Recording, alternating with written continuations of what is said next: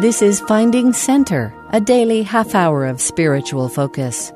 Today on Finding Center, the theme is Our Divine Defense.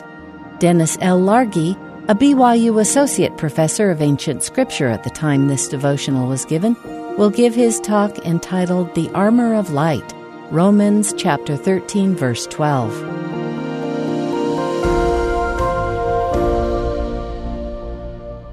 I want you to know that I've prayed to Heavenly Father that I might say something that would be helpful in some way to you. I would like to speak about a great robbery that is taking place among us. It is of more consequence than any theft in history. The thief is Satan, and his objective is to rob us of light. Lucifer does not want to steal light for himself. He wants to steal light because it is the presence of light by which he can be defeated. Since Satan abhors light and avoids its presence, and since he cannot conventionally steal light against one's will, his efforts and temptations are designed to entice his targets to voluntarily yield it up, that he might more freely and effectively carry out his destructive plans. Doctrine and Covenants, section 93, verses 36, 37, and 39 teaches The glory of God is intelligence, or in other words, light and truth. Light and truth forsake that evil one, and that wicked one cometh and taketh away light and truth through disobedience from the children of men. End of quote. Satan steals light from us through our own disobedience. Why is light so valuable and its loss so devastating? The revelations of the restoration contribute much to our understanding about light. The analogies I will use this morning are based upon scriptures that refer to light as spirit, as truth, or as the power of God.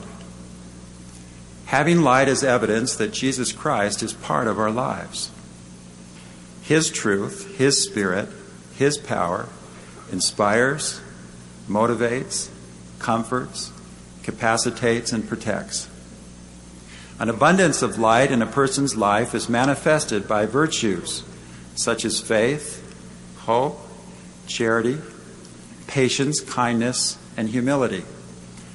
Outward signs of light are easy to recognize respect, dependability, dedication to duty, modesty, obedience, and reverence for the things of God. When light is diminished in our lives, motivation towards spiritual things also diminishes to one degree or another. We are less exact in our commandment keeping and less dedicated to activities such as home teaching, church attendance, temple attendance, scriptures, prayers, the very things that intensify light in our lives. With insufficient light, we are more susceptible to temptation.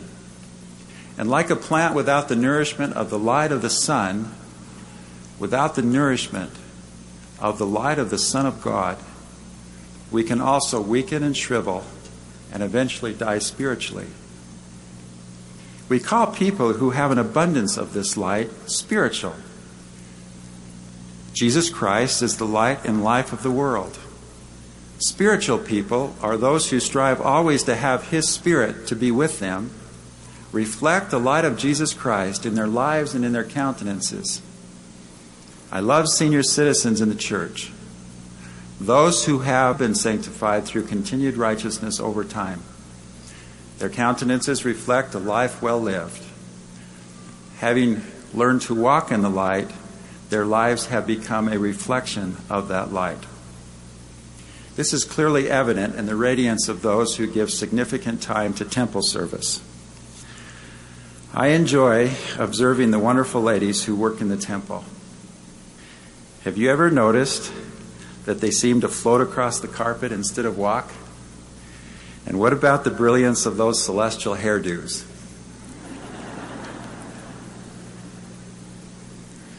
Light is like a protective shield that can withstand the fiery darts of the adversary. The Apostle Paul wrote to the Romans The night is far spent, the day is at hand. Let us therefore cast off the works of darkness, and let us put on the armor of light. Let us walk honestly as in the day, not in rioting and drunkenness, but put ye on the Lord Jesus Christ, and make not provision for the flesh to fulfill the lust thereof. End of quote. To put on the armor of light is to put on the Lord Jesus Christ, who is the light and life of the world. This light, his light, forsakes the evil one. Two examples. As I read this familiar story, listen closely and try to discern at what particular point darkness was defeated. After I had retired to the place where I had previously designed to go, having looked around me and finding myself alone, I kneeled down and began to offer up the desires of my heart to God. I had scarcely done so when immediately I was seized upon by some power which entirely overcame me and had such an astonishing influence over me as to bind my tongue so that I could not speak. Thick darkness gathered around me, and it seemed to me for a time as if I were doomed to sudden destruction. But exerting all of my powers to call upon God, to deliver me out of the power of this enemy which had seized upon me. And at the very moment when I was ready to sink into despair and abandon myself to destruction, not to an imaginary ruin, but to the power of some actual being from the unseen world, who had such marvelous power as I had never before felt in any being. Just at this moment of great alarm, I saw a pillar of light exactly over my head above the brightness of the sun, which descended gradually until it fell upon me. It no sooner appeared that I found myself delivered from the enemy which held me bound. When the light rested upon me, I saw two personages whose brightness and glory defy all description, standing above me in the air. One of them spake unto me, calling me by name, and said, pointing to the other, This is my beloved Son, hear him in the sacred grove, darkness left young Joseph Smith when the light first appeared. Example two. When I was in graduate school, I asked one of my classmates to take the missionary discussions. He did not join the church at that time, and I moved back to Arizona. When I came back for another summer school session, I learned that although he had not been baptized, he had been going to church for the entire year that I had been away. One evening, I got a call from him requesting that we meet in the bleachers of the Smith Field House. He was puzzled over something that had just occurred. A few years previous, my friend had seen a movie, which was a graphic, R rated movie on the subject of demonic possession. Now, a friend had asked him to see the sequel to the movie. And the suggestion to see the second movie had brought back vivid memories of the content of the first movie, which he at the time had thought little about. But now, a few years later, and after a year's worth of church attendance, things were somehow different. He went to bed, but could not stop thinking about the movie. He became extremely nervous and began sweating profusely. Finally, at about 2 a.m., he reached over to his nightstand and picked up his copy of the Book of Mormon and started to read. He said that as he read, the nervousness went away and he calmed down and was able to fall asleep. Well, his purpose for our meeting was to ask me if I could explain what had happened to him. You can imagine that I was most eager to do so. I testified to him that the Book of Mormon was true and that the light contained within its pages chased away the darkness that he was experiencing as he reflected on the evil content within the movie. Again, light forsakes the evil one. Brothers and sisters, light can increase or decrease according to what we desire, what we think, and what we do. Nephi taught For behold, thus saith the Lord God I will give unto the children of men line upon line, precept upon precept, here a little and there a little and blessed are those who hearken unto my precepts and lend an ear unto my counsels.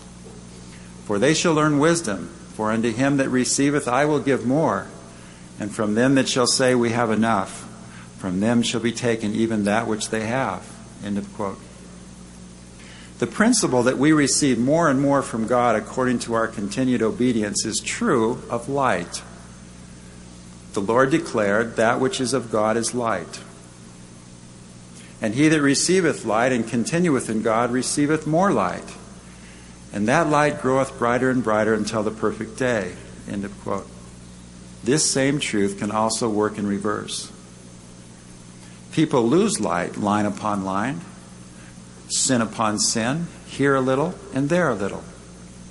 While each ray of lost light can be almost imperceptible to a person at the time, the aggregate our cumulative loss that has taken place over time puts one in grave danger. The spiritual immune system becomes depleted, and when the going gets tough, the ones tough cannot get going because there's little to reach down and draw from for strength and power. The story is told of an Eskimo who was losing his meat to a crafty wolf. One day, the Eskimo took his razor sharp knife and placed it blade up in the snow. He then put a big piece of meat on top of the blade so that all the wolf would see was the meat. The wolf came and began enjoying the easy meal. The meat was so delicious that he didn't notice that as he was licking and biting, he was cutting his own tongue on the knife. The wolf was literally drinking his own blood, which continued until he became so weak that he froze to death. As in the story of the Eskimo, Satan tempts us with alluring distractions and circumstances which may appear on the surface to be harmless. But as we partake, the light slowly dissipates until we become weak and in serious spiritual trouble. President Kimball taught that transgression wears elegant gowns. It begins tiny and grows to monumental proportions. It grows drop by drop, inch by inch. When we lose light, Satan has effectively neutralized us. He has taken us out of the battle, or we have allowed ourselves to be taken out of the battle. The armies of the Lord cannot be defeated, but they can defeat themselves. For example, in the Old Testament, there's a story about a man named Achan whose disobedience brought defeat to Israel's army. In the victorious battle against Jericho, he had taken an object from the enemy that God identified as accursed. The next battle against the city of Ai was supposed to be easy, yet Israel met with a humiliating defeat. In response to Joshua's plea to know why they had been defeated, the Lord revealed the disobedience of this Israelite soldier in taking from the spoils of Jericho a forbidden or accursed object. This disobedience robbed the Israelites of the power needed to stand against its enemies. This story has universal application. For just as Israel lost power and protection, we also lose power and protection when we entertain forbidden thoughts, harbor evil desires, or engage in activities that are prohibited by God. Maintaining light is like staying spiritually in shape so that when the test comes, we can meet it. A person who slowly drifts over time into poor physical shape does not fully appreciate that fact until a test arises that requires great physical exertion. The test or trial clearly exposes the lack of capacity a colleague of mine observed that it is the storm that reveals the importance of having your house built on rock and not on sand. It is common in our homes to have both 220 and 110 power. Dryers and ovens typically operate on 220 power, while all other devices require 110 power. A dryer or oven would not work effectively on 110 power. Sometimes electrical problems cause what is known as a brownout. Electrical power is still present, but not sufficient to handle the load requirement. By way of analogy, compare 220 power to the power required to stand up to the challenges and temptations of latter day life and compare 110 power to the power which enables us to live, move, attend school, and function, but which is insufficient when we are faced with the kinds of temptations that surround us. When we fail to maintain light in our lives, we fail to maintain necessary power levels. We slip into a spiritual brownout, so to speak, placing ourselves in a dangerous, weakened position with less strength to resist temptation. Concerning Satan's tactics, Nephi wrote, And others will he pacify and lull them away into carnal security, that they will say, All is well in Zion. Yea, Zion prospereth, all is well, and thus the devil cheateth their souls and leadeth them away carefully down to hell. End of quote. The all is well in Zion way of discipleship is like this spiritual brownout. It says, I can be laid back in the church. I can skip my personal prayers, indulge in borderline entertainment, skip some meetings, and sidestep full hearted service. In essence, I can run at 110 power, and all is well. Brothers and sisters, I testify that this is simply not true. As Nephi said, thus the devil cheateth their souls. We have been blindsided by our own inattention to duty and devotion to God.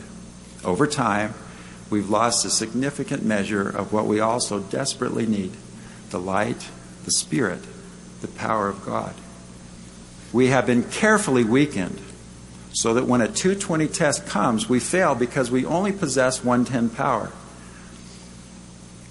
As a campus bishop, I saw this consequence result over and over in regard to serious sin. Invariably, those in trouble had suffered losses before the bigger loss had occurred. And it was those preparatory losses that set up the bigger fall. There is no little loss of light that is insignificant. No little loss of light without the potential of becoming a major breach to the brightness of our armor. As Latter day Saints, we are blessed with the glorious light of the gospel of Jesus Christ. We have no excuse, as the scriptures state, to walk in darkness at noonday. Doctrine and Covenants 82:3 reads, He who sins against the greater light shall receive the greater condemnation. End of quote. One temptation that seems to be a challenge for all of us is the temptation to play both sides of the fence we select some things in the church that we like and some things of the world that we like, and we try to settle in and get comfortable with the mix. Some want to partake of the fruit of the tree of life and also party in the great and spacious building. The Apostle James said, A double minded man is unstable in all of his ways. Jesus taught, No man having put his hand to the plow and looking back is fit for the kingdom of God. End of quote. Just as a farmer who looks back cannot plow a straight furrow, neither can a disciple walk on the straight and narrow path for an extended period with split loyalties. Lot's wife was punished for her disobedience in looking back at Sodom and Gomorrah. Although her feet were pointed away from the city, perhaps her real problem was that her heart remained within it. Our feet, as well as our heart, need to be on the gospel path. I'd like to issue a challenge to everyone here today. Sometime today, take a piece of paper and divide it into two halves. On the right side, list things that could intensify light in your life temple attendance, attendance at all Sunday meetings, scriptures, prayers, repentance, service, and so forth. On the left side, list things that you think, desire, do, say, view, or even places that you might go that could diminish light from your life. Then ask yourself, in all honesty, how can I improve on those things that intensify light? And what can I do or simply let go of which takes light away? As in the story of Achan, what accursed things do I do, say, think, or hold on to that drain my power? This list can be compared to a dimmer switch, which controls the intensity of light within our homes. Turn the dial to the right, and the light increases. turn the dial to the left and the light dims. The decision as to which way we turn the dial is up to us. Remember that this is not a balance sheet where the seven good things on the right side cancel out the five bad things on the left side and leaves me with two positives. If that was possible, I might reason I can continue with the five things that take light away because I can easily counterbalance them and still come out on top. Somehow feeling safe because of a balancing of the two is spiritually dangerous. The bad things we choose weaken the system so that sometimes we are unable to fully compensate by choosing good. In fact, the consequence of choosing bad over time is that the good doesn't seem so good anymore. As more and more bad things are chosen, they become more and more desirable and seem less and less wrong. Another consequence of choices that rob us of light is that we don't discern the good as clearly, and that leaves the possibility of delving deeper and deeper into the bad. When you're in the darkness, your eyes adjust, and it soon doesn't look dark anymore so too can we adjust to dark deeds and actually acquire a taste for the bad. We cannot willingly keep taking the poison without consequence. God will not be mocked. For as we sow, so shall we reap. As we sow light, we receive light. As we sow disobedience, we reap darkness. Jesus taught. The light of the body is the eye. If therefore thy eye be single, thy whole body shall be full of light. But if thine eye be evil, thy whole body shall be full of darkness. If therefore the light that is in thee be darkness, how great is that darkness? As you try this challenge, you might find that you don't really have many things on the left side that cause a loss of light, but that you could add more things on the right side that would bring more of God's light into your life. Sometimes the critical issue is not commission of light robbing activities but serious omissions of light bringing deeds. In connection with this challenge, consider striving to make your living areas places where God's light can shine unobstructed. I currently serve in a branch presidency at the Missionary Training Center. The Missionary Training Center is a place where the Lord's light shines brightly. It is hard to go there and not feel the presence of the Holy Ghost. There are no questionable pictures on the walls no music with suggestive lyrics, and no entertainment that compromises standards. The missionaries are trying hard to avoid the coarse, the unclean, and the vulgar. Christ and service to Christ is at the center. In this environment, learning soars, and missionaries are often heard to say, I have never felt the Spirit so often or so intensely. Although we are not full time missionaries with that central focus, we can join together with our roommates or spouses and agree to cultivate an environment of light in our dormitories or apartments. As are the missionaries, we also can be Christ centered, and we also can eliminate those things of the world that dim God's light. By doing so, we can enjoy the blessings associated with increased light.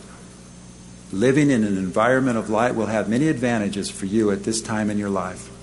You are searching for important answers to critical questions. It is always easier to find what we are looking for when the light is on. Doctrinally, it's as simple as this the closer we are to the light, the more we can see. The further we step away from the light, the less we can see. And we need to be able to see clearly. In a devotional assembly, President Bateman told students, You stand at a critical juncture in life. You've just crossed the threshold into adulthood. Your dreams and choices will determine not only your future, but the destiny of untold generations to come. In connection with this, he asked the question Are you living worthy to experience the light that the Lord wishes to bestow upon you? End of quote. I'd like to close with an observation by Elder Glenn Pace of the First Quorum of the 70. Many of us take the blessings of the gospel for granted. It is as if we are passengers on the train of the church, which has been moving forward gradually and methodically. Sometimes we've looked out the window and thought, that looks kind of fun out there. This train is so restrictive. So we've jumped off and gone and played in the woods for a while. Sooner or later, we find it isn't as much fun as Lucifer makes it appear, or we get critically injured. So we work our way back to the tracks and see the train ahead. With a determined sprint, we catch up to it, breathlessly, wipe the perspiration from our forehead, and thank the Lord for repentance. While on the train, we can see the world and some of our own members outside laughing and having a great time. They taunt us and coax us to get off. Some throw logs and rocks on the tracks to try to derail it. Other members run alongside the tracks, and while they may never go play in the woods, they just can't seem to get on the train. Others try to run ahead and too often take the wrong turn. I would propose that the luxury of getting on and off the train as we please is fading. The speed of the train is increasing. The woods are getting much too dangerous, and the fog and darkness are moving in. With all of the prophecies we've seen fulfilled, what great event are we awaiting prior to saying, Count on me? What more do we need to see or experience before we get on the train and stay on the train until we reach our destination? It is time for a spiritual revival. It is time to dig down deep within ourselves and rekindle our own light. End of quote. May each of us dig down deep and do what is necessary to intensify light in our life. May we also guard against its theft. Jesus said, But know this if the good man of the house had known in what watch the thief would come, he would have watched and would not have suffered his house to have been broken up, but would have been ready. End quote. We are the good men and women of the house. Lucifer is the thief, diligently, patiently, and carefully seeking to break up our house or to destroy our souls. May we watch and be ready. I testify that I know that the things I've taught today are true. I pray that we might maintain the brightness of our armor, the armor of light, by consistently coming unto the light, even Jesus Christ, who is the light. In the name of Jesus Christ, amen. You've been listening to Finding Center. Join us every weekday for a half hour of inspiration and spiritual focus. Today's theme was Our Divine Defense. Dennis L. Largey gave his devotional entitled The Armor of Light, Romans chapter 13, verse 12. Speeches on Finding Center are often edited for broadcast. Find links to the full talks and access the rest of our Finding Center episodes on the free BYU radio app, available wherever you get your apps.